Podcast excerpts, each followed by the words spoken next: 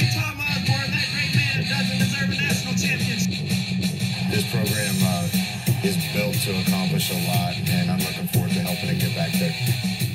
I'm hoping the Big Ten has to modify their system for us. Hey, welcome to the Husker Cuzcast Sports Show, proud partner of HuskerHype.com.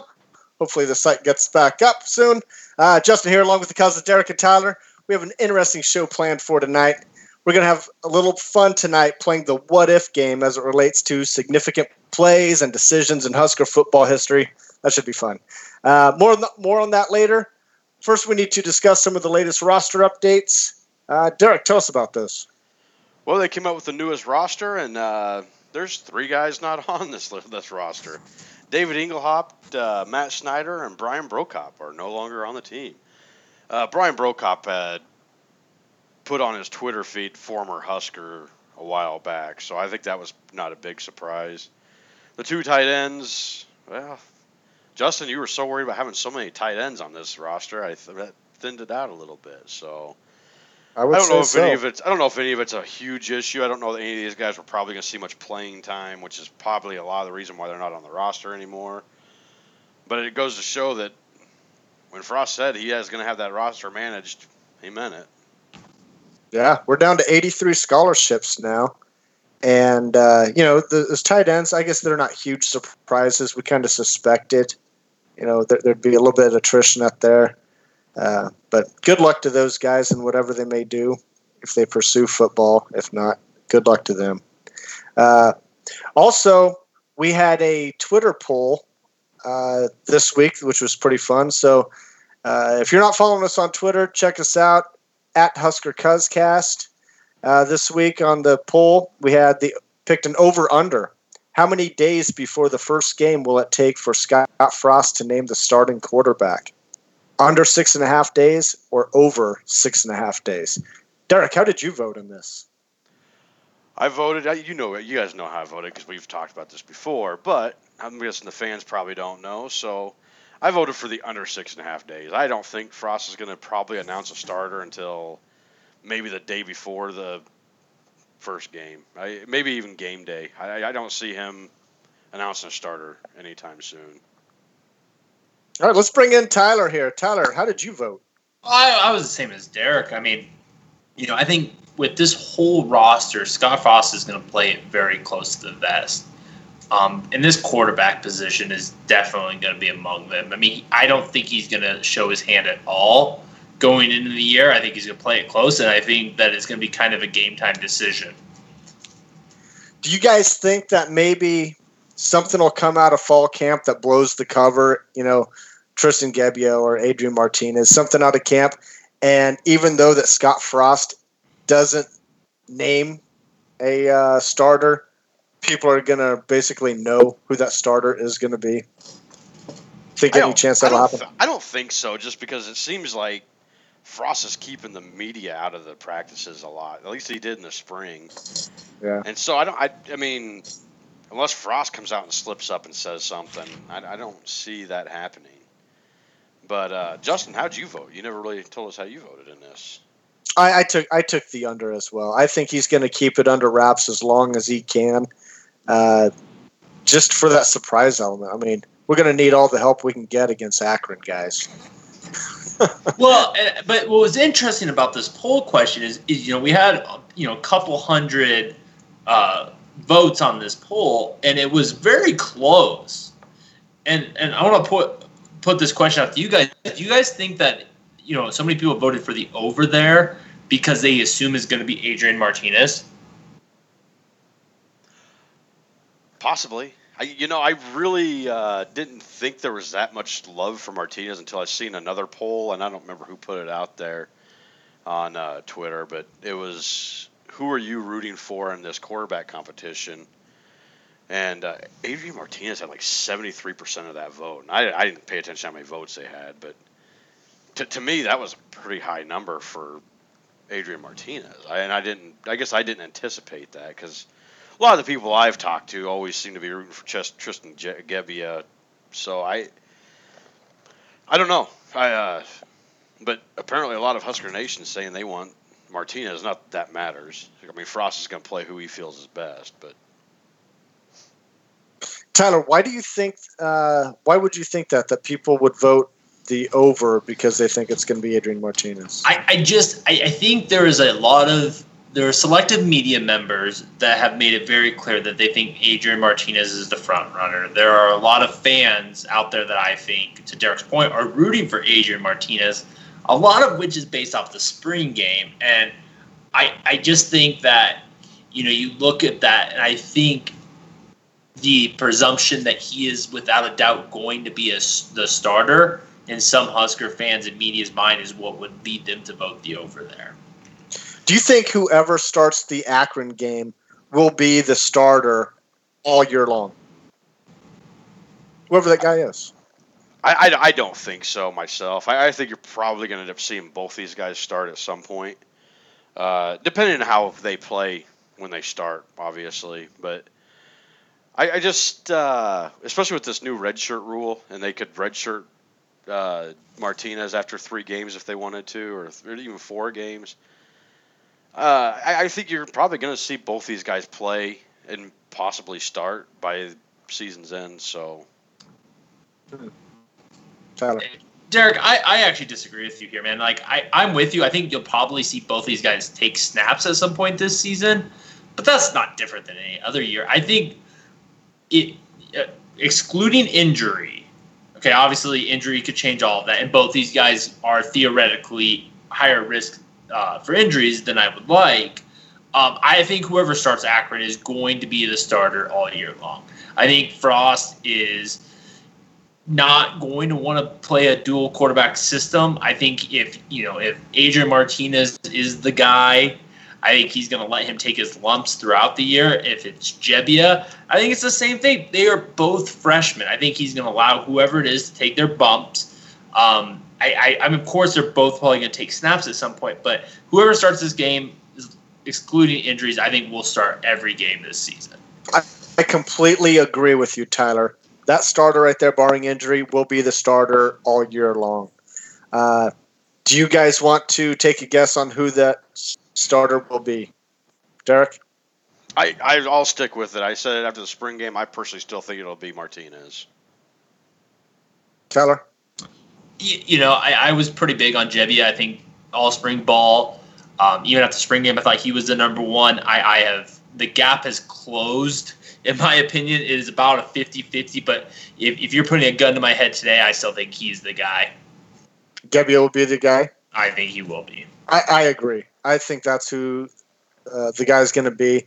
He just has a little bit more experience. Uh, you know, not game experience, but experience at the college level. You know, being familiar with the the college game itself. He was on the travel roster.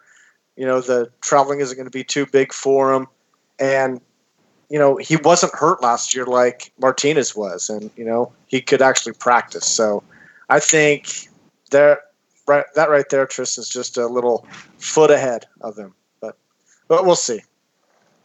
Uh, let's move on to the what if game. This is a creation by Tyler himself. Uh, this is uh, all these fun little games that we have in our heads. Uh, water cooler talk. You know, what if this had happened? What if this hadn't happened in a game? How would it have changed? So that's what we're going to do right here. Uh, any game time decisions or plays that may have affected a game. We're going to discuss the alternate. So here's the first one. What if Tom Osborne does not go for two against Miami in the Orange Bowl? Tyler. Well, so- setup. So, so, so the background on this for the people that don't know, this is the 1983 Orange Bowl. Um, Nebraska is ranked number one in the country. We are going undefeated into the Orange Bowl, playing against Miami. Um, we're trailing the whole game. We're down two touchdowns going into the fourth quarter, and we score a touchdown, pulling within one point. And then, probably the biggest what if in Husker history happens. Tom Osborne makes the decision to go for two, go for the win. Uh, we run a bootleg pass, which is weird considering all the success in the triple option, and we don't complete the two point conversion. Um, it's a play that's lived in infamy in Husker history, And I think this is a play that definitely changed the course of Husker history. Dirk?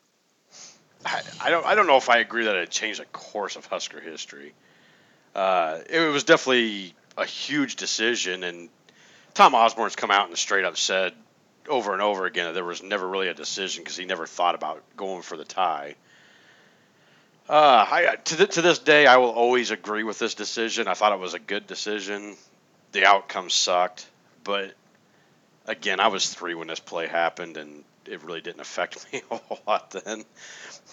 However, to, to I, I, I maybe it makes uh, Tom Osborne legacy a little better, but I don't. But I don't know if it changes his legacy much. Like the guy won three out of four national championships, and will always Sure. go down as one of the greatest all-time co- college coaches in history. Exactly. Tom Osborne is remember will be remembered for two things: winning three or four national championships in the '90s and going for two against Miami.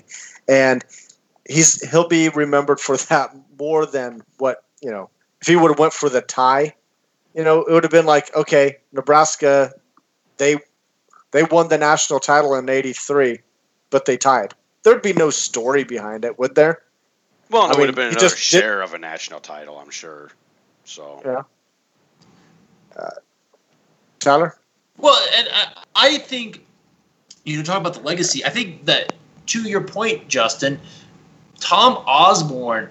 I, I think there are, are a lot of great coaches that are in the Tom Osborne realm of greatest coaches, and obviously in Husker Nation, he is the greatest. But the one thing that I think that separates him in a lot of people's minds, and Tom Osborne has even said this, you know, he is still known in some circles as the guy who went for two the guy that had and, and it's been almost myth you know mythology that he had so much integrity that he refused to win a national championship by going for that. He went for the win. It's just it, it, it's part of his legacy. And you know i- if he had gone for that extra point you know you do wonder how he would be remembered because you know leaving just nebraska history this was a big win for miami you know, this has been this catapulted the U movement that went through much of the late '80s and obviously all the controversy that followed. There's a documentary made basically because Tom Osborne's decision to go for two. I mean, ESPN has picked up on this. I mean,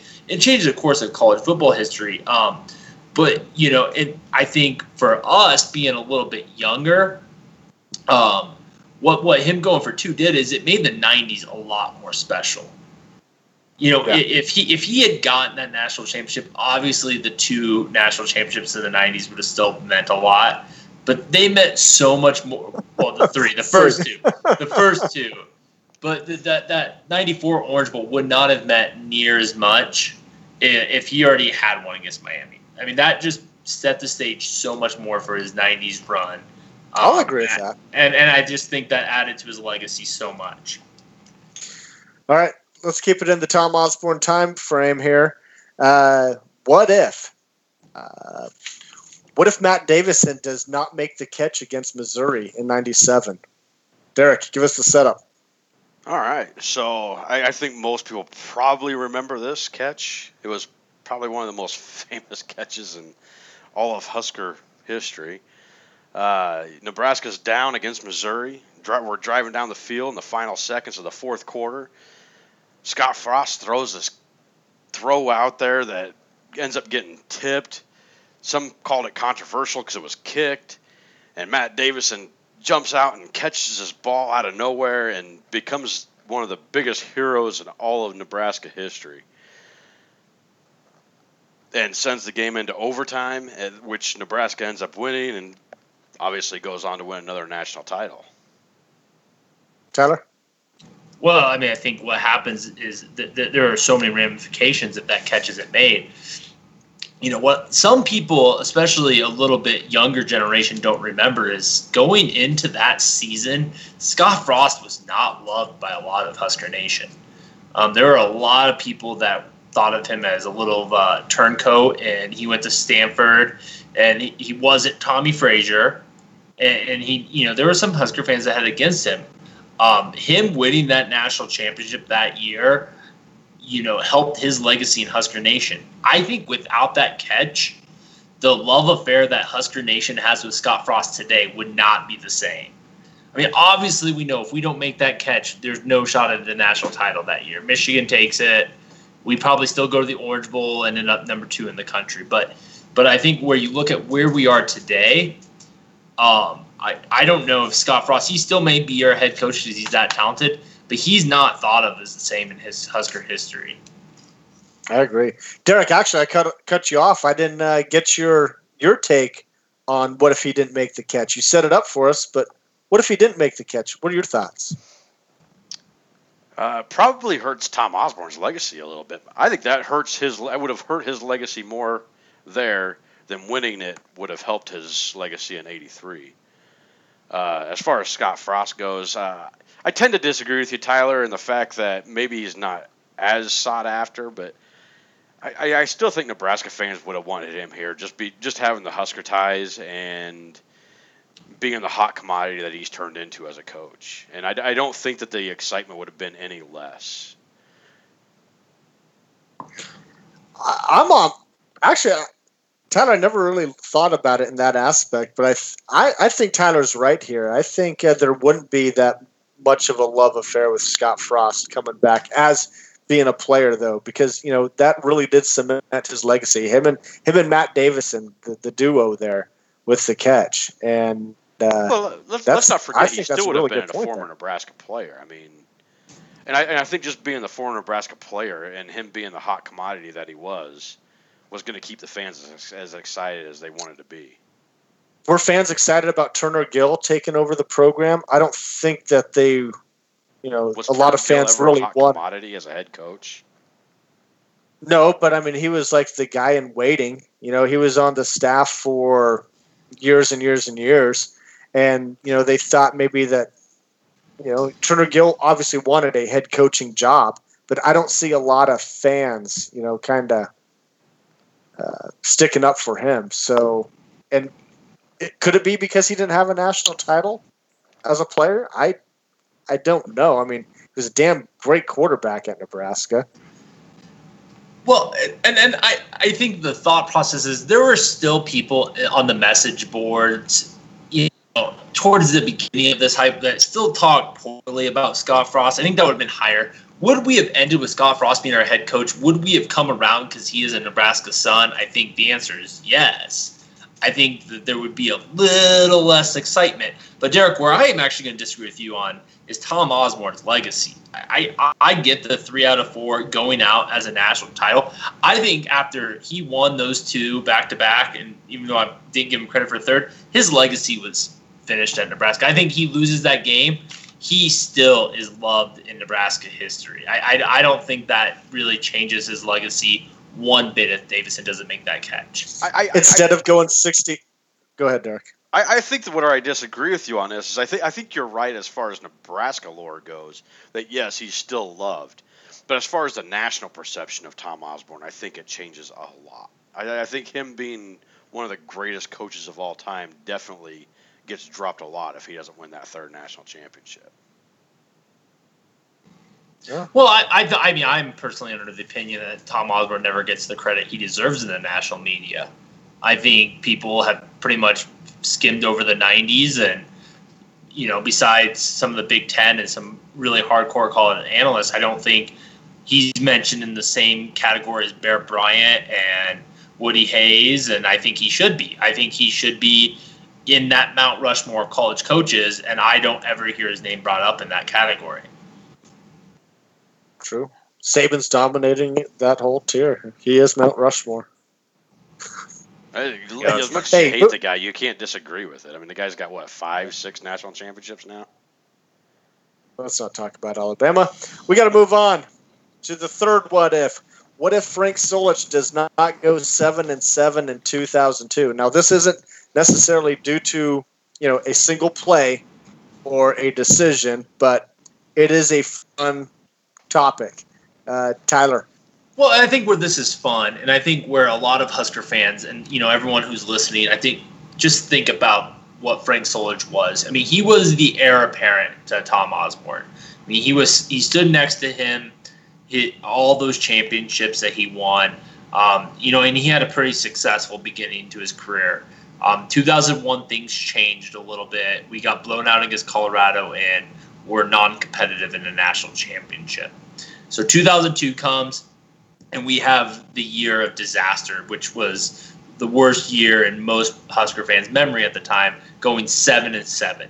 So that year we lost three games by one score. So I guess the scenario is if we pull out a couple more of those wins and we end up getting to a nine win territory, maybe 2003, the seat isn't so hot. He brings in a hot colleague in Bo Pelini. Maybe he is still our head coach uh, through that 2003 season. Uh, yeah, well, yeah, I, I mean, I, I agree. I, I think going seven to seven essentially is what lost Frank Solich his job. And if he could have just pulled out another two victories, or maybe even one victory, just not giving us that lose or not losing season, but the non-winning season, uh, things probably are different for Frank Solich, and maybe he doesn't get run out of town as bad as he does.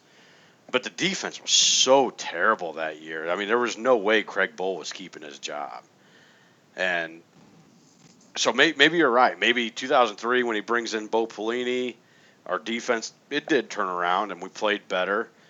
Uh, may, maybe Solich keeps his job a little longer and we don't go through the uh, Callahan debacle. Well, You let me ask you. I'm Go- sorry, just let me ask you this question. So if Frank Solich doesn't have that seven and seven season, goes eight and uh, eight and six or nine and five, whatever it is, and you know he survives the firing, how long do, does he make keep his job as head coach if he doesn't have that year, or was it just a matter of time till he had that season?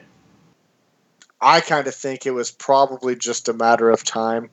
We just kept on kind of uh, not getting any better. I don't think. Uh, unfortunately, you know that 2001 game against Colorado where they ran over us. That was the that was the downfall of you know some say the downfall of the Husker program, but that was that really weighted on uh, uh, Frank Solich a lot. And then that 2002, you know, you're talking about three games that uh, he had a loss, uh, uh, lost by one score. He also had three games where he got blown out by three touchdowns or more. Uh, Derek, you're right. The defense was terrible. Uh, I, I as I was looking through his uh, schedule and all the coaches, I almost wanted to say he just couldn't coach on the road. You know, uh, he had 12 losses on the road, but overall during his whole tenure, he only lost 19 games. So it's not like it was terrible. But the big the Big 12 wasn't that good back in those days. It really wasn't. He racked up a pretty good schedule against a, some pretty bad teams in the Big 12, I think. Well, the, the last three games that we played in that in that 2002 season were all in the top 15. I mean, it wasn't like it was a terrible schedule. Remember, True, Kansas, yeah. Kansas State was a really pretty good team back then, and uh, I believe Missouri was having pretty good time at the good uh, moments at that time. Iowa State was one that we lost to that was actually in the top 25, and I know that's hard for people to imagine, but Iowa State, I think they had Seneca Wallace as their quarterback back then and uh, they were a really good team. I mean, and, and not saying that we shouldn't have still probably been able to beat them because we still should have way more talent than they did. But it, it, it's not like, I mean, they, granted they didn't have sustained success, but it's not like these teams were terrible. I, I agree, Derek. I think that was a tough schedule, and, and and again, I'm not excusing the losses and whatnot, but I think where the whole thing on Frank Solich, you know, once once we fired him, Nebraska stopped being Nebraska. I mean, the days of the option, a lot of the traditions died when we hired Bill Callahan. And I don't know what success he would have had, and you know, but if, if we don't fire him and we keep Bo Pelini as a defensive coordinator, those next two or three years with Joe Dailey at the helm at quarterback, um, you know, I think they look a lot different in Nebraska history, and I think there's a good shot that we compete for another Big Ten, Big Twelve title. Um, you know, Callahan got us there uh, in his third year. I, I don't know why we would fall that far off. The, the point Justin made about the Big 12, especially the North, that wasn't a stellar division uh, in the mid 2000s. And I think there's no doubt we could have been a perennial powerhouse there under Frank Solich. I mean, shit, the guy has kept the job at Ohio since he's gotten fired at Nebraska. I mean, I, that's he's doing some things right. Well, let's not forget the expectations at Ohio are pretty slim compared to the ones in Nebraska. He's he still doesn't have a conference championship at Ohio, and he's been there for a long, long time. Since He's 2004. kept he's kept the job at the same university for 14 years. He's actually But he doesn't have a highest conference tenured title. coaches in football right now. Okay, but just you know, But- he's he's consistent, but he's he's, he's not doing anything great there, Well, would, except, would, except Frank, holding a job. would Frank Solich have ever won us a national title? I don't think so. Are the last 14 years of Husker history a lot better if Frank Solich never gets fired? I believe so. We have more wins if Frank Solich never gets fired than we would under Mike Riley, Bo Pelini, and Bill Callahan. Well, I guess you could probably chalk up the Mike or uh, Mike Riley. You could chalk up Frank Solich getting fired mostly, I think, the fans. The fans were screaming for his head for so long and so hard after that seven and seven season. I, I don't know. I I, I think your sellout streak was going to be in jeopardy if you had kept him around. I think he was. I think that his days were numbered anyway. I I don't think we were going to get any better underneath him. I think it would have been just like Bo Pelini. You know, he might get you nine wins. Well, Bo Pelini did get us nine wins, but I don't know. Uh, moving on. All right, this is the this is fun. This will get everybody's blood boiling. What if one second was not put back on the clock at the end of the 2009 Big 12 title game against Texas? Derek, this is yours. Oh, this was. I, I know that anybody listening to us remembers this game because I don't even need to set this up. Everybody knows how bad Nebraska snubbed in this game.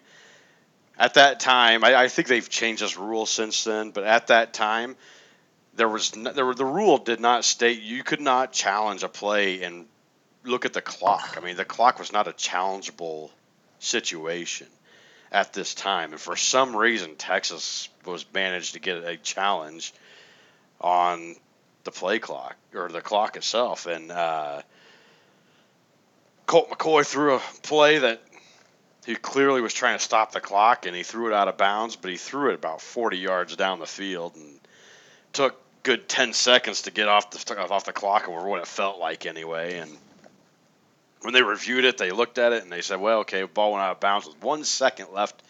And so they gave him the one second. Texas kicks a field goal and kills Bo Pelini and, and his uh, probably best chance at winning a conference championship. Uh, you know, you know, I was looking at some of the stats in this game, and I- I'm gonna be the most unpopular guy in probably Nebraska podcast history by saying this, but I, I think uh, after looking at some of the stats in this game, maybe we don't give Texas enough credit for their defense in that game. Everybody remembers how great Nebraska's defense was in that game. I mean, they held us to four field goals, and thank God we had Alex Henery because that guy kicked like two, three 40 plus yard field goals, one of which was over 50 yards. But we had to settle for four field goals. Our, on offense, we had a total of like 106 yards in this game. Our, our, our offense was atrocious in this this game. Uh, we only had what was it? Uh, 39 rush or uh, 67 rushing yards and 39 passing yards. We went six for 20 passing with three three interceptions. Texas played pretty good defense. You could talk about how bad Nebraska's offense was, but Texas played pretty good defense, and and we did too. But you would have thought maybe, just maybe, we could have found the end zone at one point. And as much as I hate the one second getting killing us, maybe maybe Texas deserves a little more credit than we give them. Boo! I hate that take. Tyler, Yeah, I mean Texas was Iowa to me before Iowa. As I hate, I hated Texas. I still hate Texas. Don't so? I do not acknowledge that take. But I think the, the the what if of this game, guys, is if if we don't have that one second, that's one of the best upsets in college football in the last 15 years. I mean, Texas played in the national title game that year, and was fairly competitive, even though Colt McCoy got injured. I mean, that would have been a huge upset. I think if we win that game, the Bo Pelini era is so different.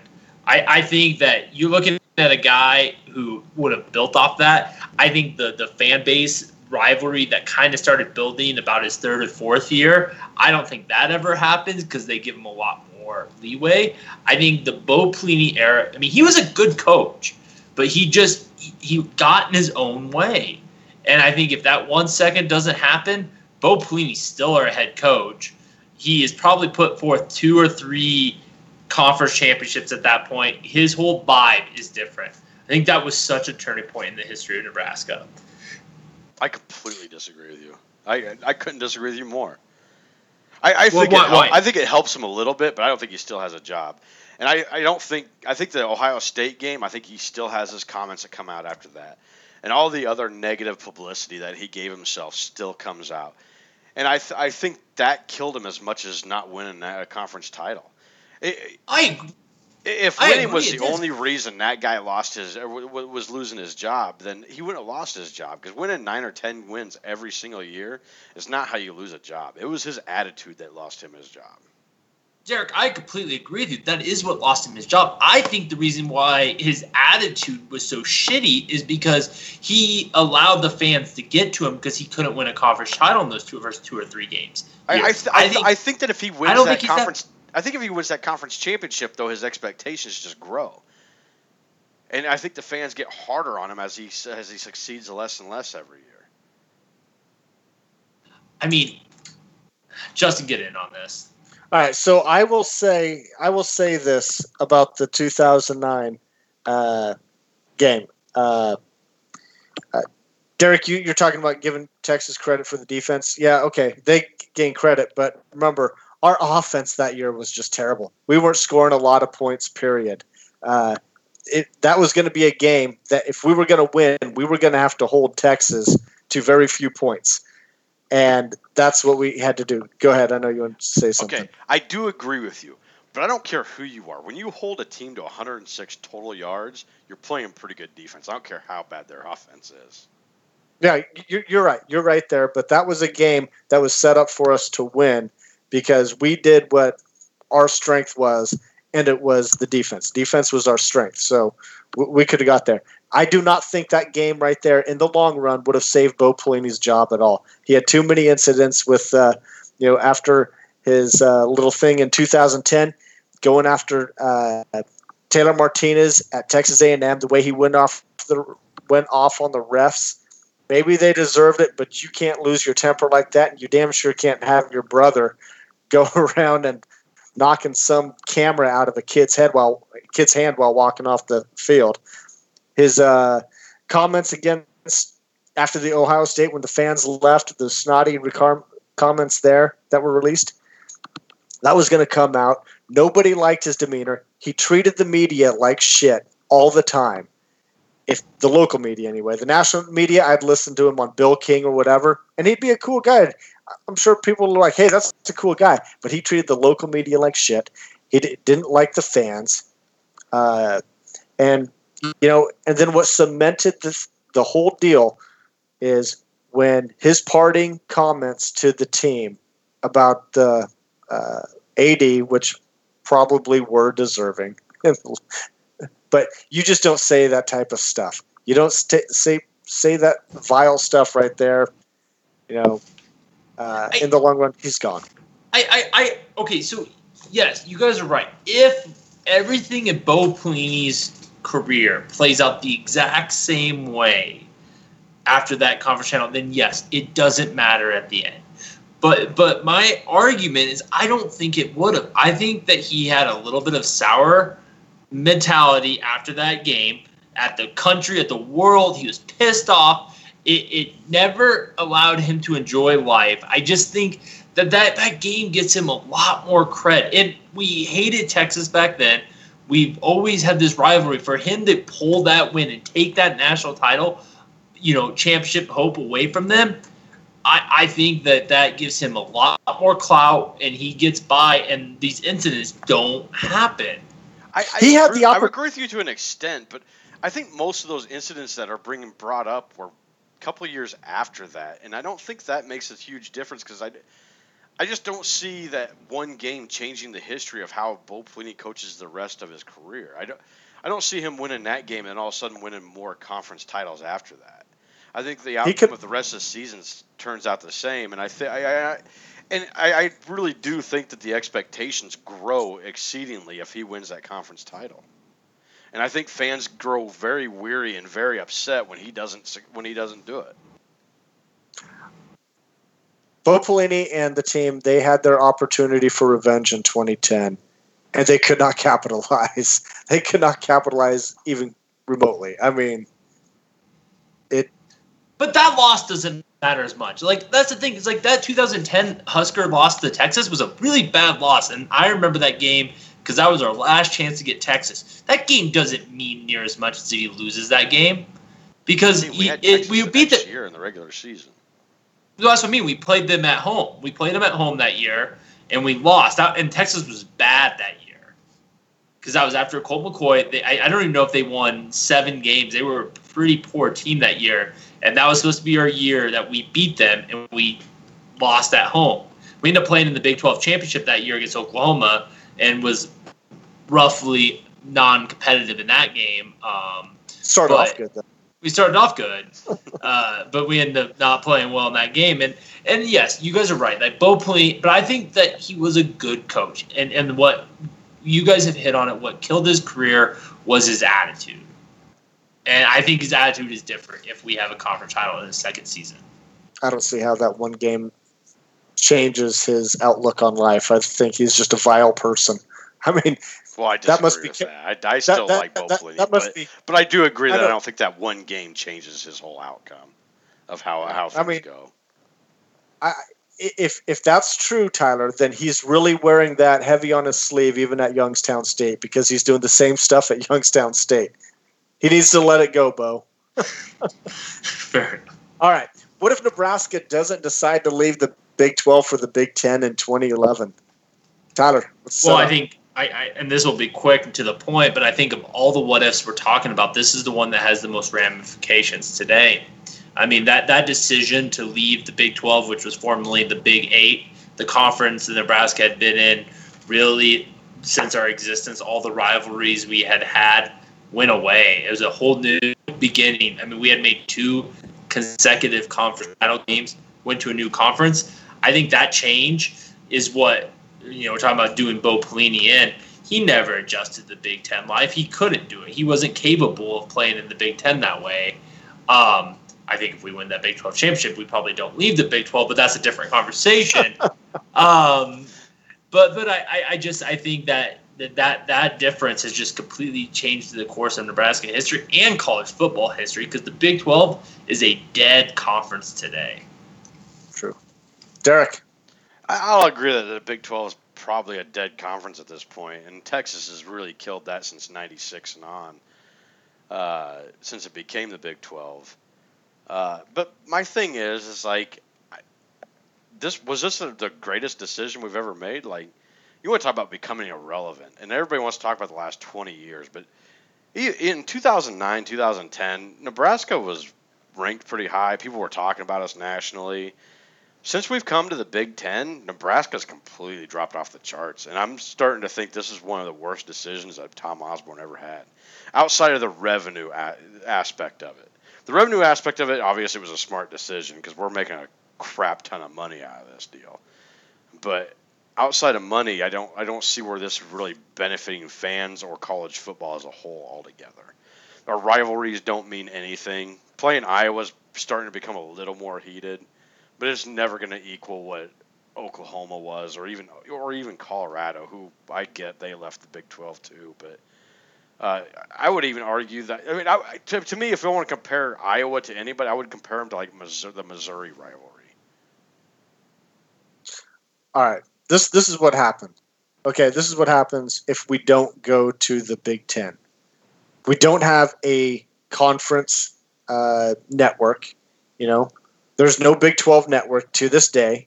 We're still you'd still have to watch Longhorn Network, which finally a lot of people get now. Uh, Okay, but, how, how many games have we had to rely on the Longhorn Network to watch Big 12 games? th- that's what I'm saying. You, if we stuck around the But Big you can 12, still watch every a- Big 12 game. I mean, it's not like you can't get Big 12 games outside of the Longhorn Network. Is that true? I, is that true? I, I catch a lot of Big 12 games on Fox Sports quite a bit, but okay. Okay. I don't watch. I don't watch Big Twelve football. It's a bad conference. Yeah, we, uh, we wouldn't have the stability like we have for the Big Ten. The Big Ten will be around for another century at least. Uh, we don't know. We can't say the same thing about the Big Twelve. Uh, I think this the the matchups in the Big Twelve were growing stale. Uh, the matchups were there any intriguing matchups? You have Texas and Oklahoma, and outside of that, there were no intriguing matchups. The, the matchups you couldn't get up for them, and we miss out on the money. I think it's a great decision. I think there's no drawbacks. The only drawback for me, not being the Big 12, is because I'm selfish. I live here in Texas, and I could see more of the Nebraska road games. Outside of that, yeah, go ahead. Well, look, let me throw this out there, Justin. The, the, the biggest thing to me is that Nebraska lost its identity. You know, we we've always, you know, I think we have gone to the Big Ten and kind of been an outsider in this. We have never really fit in that conference. You know, you look at what Nebraska was, and we, we were recruited heavily in Texas. We we since we've left the Big Twelve, we've never really found a great recruiting ground. We've been bouncing all over the country from trying to pick all across the country what Bo Pelini did to California what Mike Riley did, and obviously Scott Frost, you know, hasn't really found it, but it tends to be Florida. But we're bouncing around. I mean, there was a lot of strongholds that we had in the Big Twelve. You know, there's there was a lot of fun, and I think that I would agree, and I, I don't know if you guys would. I had more fun watching Nebraska versus Colorado, Nebraska versus Iowa, or uh, Oklahoma than I would ever have watching Nebraska versus Iowa. It just it would it will always mean more, and it, it it's dead. Colorado wasn't sticking around anyways. Colorado's they they made their decision before we did, so they were already going to be gone. So you could kiss that matchup goodbye. Not Uh, necessarily. Don't you think Tom Osborne could have maybe talked to the Colorado athletic director and talked to him about sticking around? Because if, if, if we had any intention of sticking around, don't you think maybe Colorado would have stuck around too? I don't think so. I think they've like their you know their place in the Pac-12. It's more money for them. It's a better Yeah. fit for them. And you want to talk about a terrible decision? I mean, we I, we thought we think we made a terrible decision. Look at what Colorado's doing. They've played for Right. one conference championship and one good year where they lost their defensive coordinator, and they've been shit ever since. And and, and for many years before that. Yeah. I, I don't know. I mean, so so Tyler, what, what what are you saying? What what are you on board with here? Is no, it a I'm not. Well, I think it was a terrible decision. I, I think if you know, I think the the financials and what it maybe did for other sports mattered, but like volleyball, the Big Twelve, I think is a better or comparable conference. What? I mean, I mean, I mean, Minnesota and Wisconsin are both powerhouses. Texas Penn is a State. powerhouse. Penn State. Penn I mean, State. I mean, there, You okay, have- Penn, Big Big Ten might be a little bit better, but a lot better. I- they, I mean, there's some good volleyball in the Big 12. And football, obviously, now we know how it ended up. I mean, Well- I don't know. Ba- baseball, Big 12 is better. Basketball, probably Big 10. I mean, I, there's a lot of ramifications. I- I, I- hate the decision. I- miss. At the end of the day, let's the let's all face it. This was a football decision more than it was a every other sport decision. Because that's what they are. Is just every other sport. At least So- in the so Derek- Midwest. So, Derek, you, you think you had an unpopular take? I, this may be worse. This was a decision that Tom Osborne was pissed off that Texas beat him in the all the decision, and not him as a person, but him as a university. This was Tom Osborne getting revenge against Texas. I, I, I completely think this was a big fu to Texas for how the Big 12 got played out. He hated the fact that we didn't play Oklahoma every year. He hated the way the line. I think this was a big fu to Texas. He never wanted Texas here to begin with. He made that No. abundantly clear when it happened. He made it abundantly clear after it happened. And and and maybe rightfully so. I mean, Texas always seems to get their way, and the network was just kind of the final straw. And I get where Tom Osborne's coming from, and I get where the decision was made. But I agree, Tyler. I think this was more of a personal decision than it was necessarily anything else. He was It- it- also against a conference championship game, which he is dead wrong on. So, all right. True statement. True statement. All right. We got one So- more, don't we? One more, one more. Uh, what if Taylor Martinez did not get hurt, did not hurt his foot his senior year? Derek. So it was, I believe, in the UCLA game, which we got hammered. We went up twenty-one nothing and ended up losing, I think, 41-21, if I remember right. And uh, Taylor Martinez ended up with turf toe, I say in quotes. Uh, there's also the rumor that everybody's heard that he was kicking a locker at halftime of that game, or after that game. I think it was at halftime. It was after that game, where everybody thought he broke his foot. Again, that's all under the radar, I guess. Nobody really knows what really happened, but uh, he didn't play. He played one more game after that, and uh, there were such high hopes for Taylor Martinez. Like he, the guy had a junior year that we all scoffed at him when he said he wanted to pass for 70%, and the guy ended up passing for 64%. And he went into a senior season with such high hopes, and then something as stupid as oh, you're getting a foot injury and being out the rest of the season. Now, you want to talk about, Tyler, you want to talk about the effects of Bo Pelini's job. This right here affected Bo Pelini's job because I think this could have been a season where you probably still don't win a conference championship because Michigan State was in our conference in the Legends Legends division that year, and they ended up going 13 and one, 8 and 0 in the in the in conference. Uh, so we probably still don't end up winning a conference championship this year, but maybe, just maybe, this is the year we don't lose four games. Yeah, Der- Derek, I, I, I think you know this is kind of nice, a little full circle from these what if scenarios. We started with the original scoring explosion, and we're, we're ending with what should have been and what a lot of people thought was going to be the scoring explosion 2.0. Um, where I disagree with your take on this is I, I don't see this season being much different. if Martinez is healthy. I think maybe we win more one more game. Maybe we beat Minnesota. You know, if he, I don't know when he got hurt, UCLA may have been on the table. I mean, I, I, but I don't see us winning two or three more games that year. I think what what the biggest what if in this game is Taylor Martinez.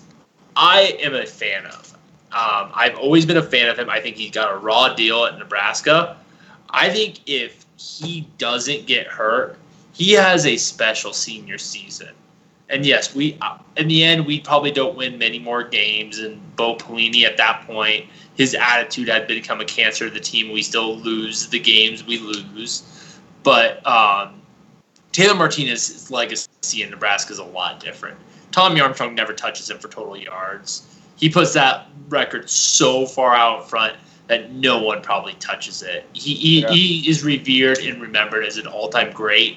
He may get invited to New York um, for the Heisman ceremony. I, I again, I think what got cheated for Nebraska fans is a really special season from Taylor Martinez. Yeah. Uh, I, Tyler, I guess I kind of agree with you yet again on this one. Uh, I don't know if it changes the outcome of the season too much, other than padding his stats. Uh, he would go on to have, he would be better remembered as a better quarterback than what he has at this point. I don't think it changes the season much. Uh, damn sure doesn't save Bo job. Uh, travesty. That was God. I was looking so forward to that season, but in the end, it probably didn't. Can, can, can you remember like that has to be the most excited any of us have been for a season Yeah, like there hasn't been a season since then we were that excited for But yeah, because we got Mike 'Cause- Riley shortly after. we got Mike Riley shortly after. Bo Pelini sucked the last couple of years, and this year we're Well, that obviously was, excited to see. that was 2013. gonna- Bo Pelini had 2014 left. The rest of it was all Mike Riley. So- And we had Tommy Armstrong as our starting quarterback that year. No one had high expectations for that season. pretty much. Wasn't that the year that you know uh, it just went to hell in a handbasket pretty soon, and then that game against Iowa wasn't that the game where Bo Pelini he just you know he uh, kind of told Shawn Ike Eichorst is like, hey, fire me.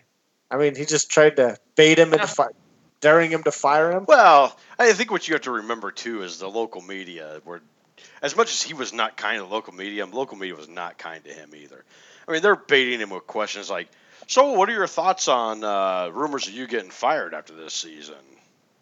So yeah, Well, he, had some, he had some colorful answers, but but it's not like the media ever did him any favors, at least in the Okay. later portions of his years.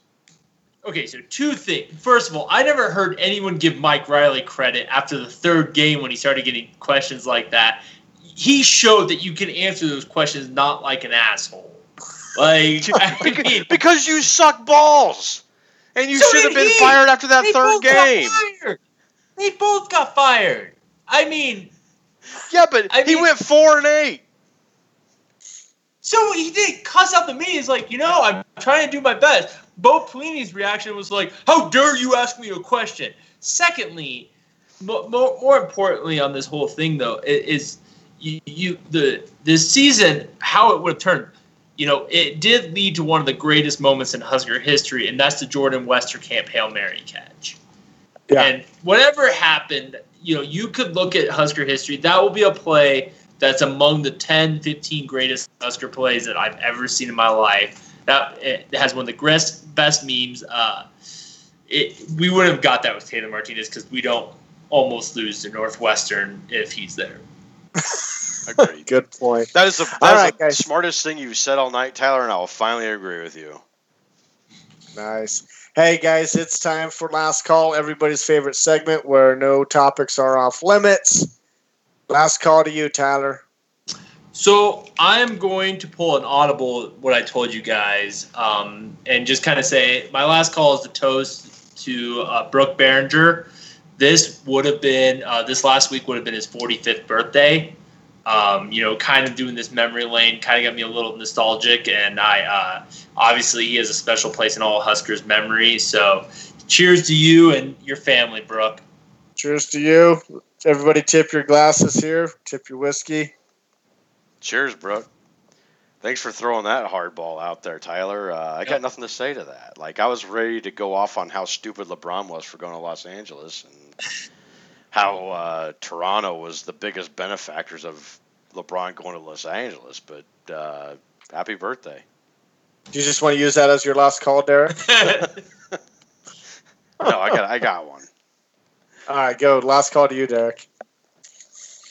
So uh, I don't know if everybody remembers our show on Major League Baseball. And I know that's not always the hottest topic, but I found uh, this very interesting. Uh, Tyler, you and I had a very good discussion, or what I thought was a very good discussion on how we thought the year would pan out, and neither one of us could have been more wrong on the NL East because we thought Washington would run away with this. And hats off to Atlanta Braves and Philadelphia Phillies, who are tied for first and like eight games ahead of Washington right now. And we're heading into that halfway season where it's looking like it could pan out this way in the playoffs. So, uh, good job, boys. And Jake Arrieta is playing for Philadelphia, so I'll still root for him a little bit. Tyler. Well, you know, obviously we were wrong on this, and, and, and I don't like to be proven wrong. And I know Philly's in first place right now, but I, I still don't buy them. I mean, I don't think they have the bats to sustain this throughout the season. I, I just don't buy them. Atlanta, they're, they're a little bit on board, but I think Washington is going to compete by the time it's all said and done. Um, I think they'll be in this going into the postseason, but I do think this is Atlanta's division. Philly can't keep this up. They don't have the bats. Go Cubs, go. Go Cubs, go. That's all I have to say about that. Leave it to the guy who pays no attention to baseball outside of the Cubs. yeah, who are those teams again? Is that yeah? There's other teams. all right? There's other teams. Hey, uh, last call to me. You know, it's been a couple of weeks since we've uh, done the podcast. Uh, I finally got my uh, issue of the Phil Steele magazine. Thank you, Derek. By the way, Derek Welcome. sent it to me for my birthday, so uh, happy birthday to me there. But as I'm flipping through there, I was Forty. reminded. Hey, everybody! Just so you know, he's forty now. I'm a, I'm a man. I'm a man. anyway, every time I think of the Phil Steele magazine, I always think back to uh, last year's episode with Patrick when we were talking about the Phil Steele magazine, and he had a, a one-liner out there that we just we just kept giggling about. and it's thick and it's huge and it's worth your money. I mean, it was that was just so funny. And Derek and I got the full segment here also, but when he said that, Derek and I were just absolutely speechless. We we could not talk. It was a funny episode. If you ever get a chance to go back and listen to it, And it's thick and it's huge and it's worth your money. so good. All I gotta say is go and get the Phil Steele magazine because And it's thick and it's huge and it's worth your money. all right, Derek. It's thick. It's huge. Apparently worth your money. I don't, I don't know. we giggled for so long after in that episode. It, it probably made for the worst radio ever. But uh, it was hilarious. And if you, everybody has a chance to sit and listen to that, oh, it was so worth it. Uh, Phil Steele, hey, the guy's got Nebraska winning three to four more games this year than last year. So hats off to that guy. And it's thick and it's huge and it's worth your money. Tyler. All I can say is, Patrick, I uh, hope you're listening, buddy. I we need to get you on a few episodes these upcoming season, man. We miss you. And uh, Phil Steele has the best college football magazine out there, and it's thick. And It's it's, huge. thick and it's huge and it's worth your money. Okay, All right, guys. let's get out of here. Let's get out of here. Hey, be sure to follow the Husker Cuzcast on Twitter at Husker Cuzcast. Like us on Facebook. You can find all of our episodes on Podbean and on iTunes. Make sure you check out HuskerHype.com for the latest in Husker news. On behalf of Derek and Tyler, we want to thank everybody for listening. We'll see you next week. And as always, And it's thick and it's huge and it's worth your money. go Big Red! Just remember, we're thick, huge, and worth your money. From